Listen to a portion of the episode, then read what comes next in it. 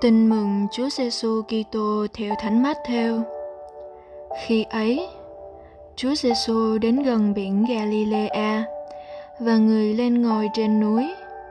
Dân chúng lũ lượt đến cùng người, đem theo kẻ câm, mù, què, liệt và nhiều người khác và đặt họ dưới chân người. Người đã chữa lành họ.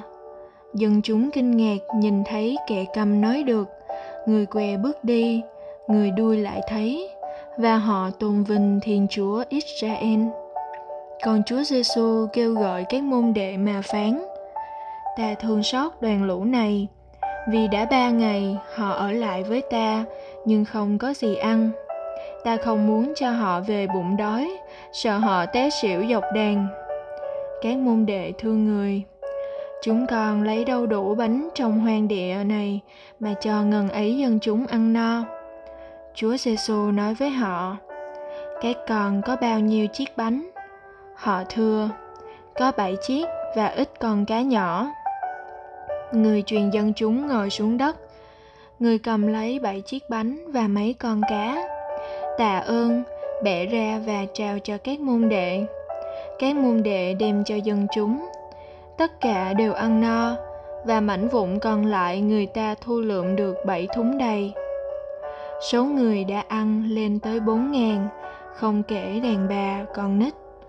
Sau khi giải tán dân chúng, người bước lên thuyền và đến địa phận Magadan.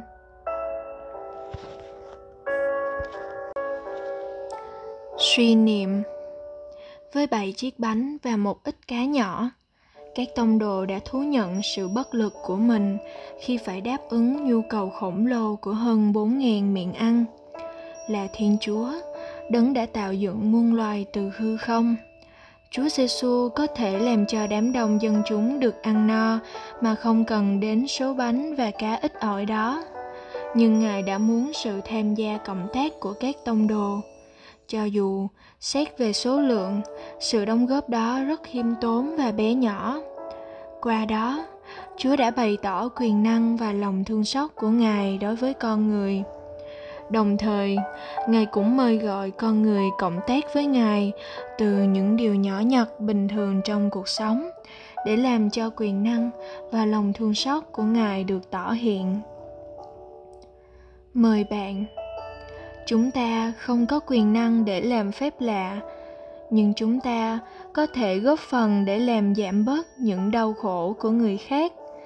Chúng ta không thể làm cơm bánh hóa ra nhiều nuôi sống anh em trong cơn đói khổ. Nhưng chúng ta có thể chia sẻ cơm bánh với người anh em.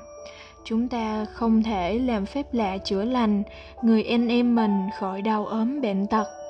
Nhưng chúng ta có thể viếng thăm, an ủi và chăm sóc họ. Sống lời chúa. Thăm viếng một người đau yếu ở gần bạn. Cầu nguyện. Lạy chúa, xin mở rộng lòng chúng con để chúng con luôn nhạy bén nhận ra nỗi khổ của tha nhân và sẵn sàng yêu thương phục vụ họ. Xin giúp chúng con biết cộng tác với chúa trong những khoảnh khắc đơn giản hàng ngày để chúng con đem lại niềm vui và an bình cho những người xung quanh.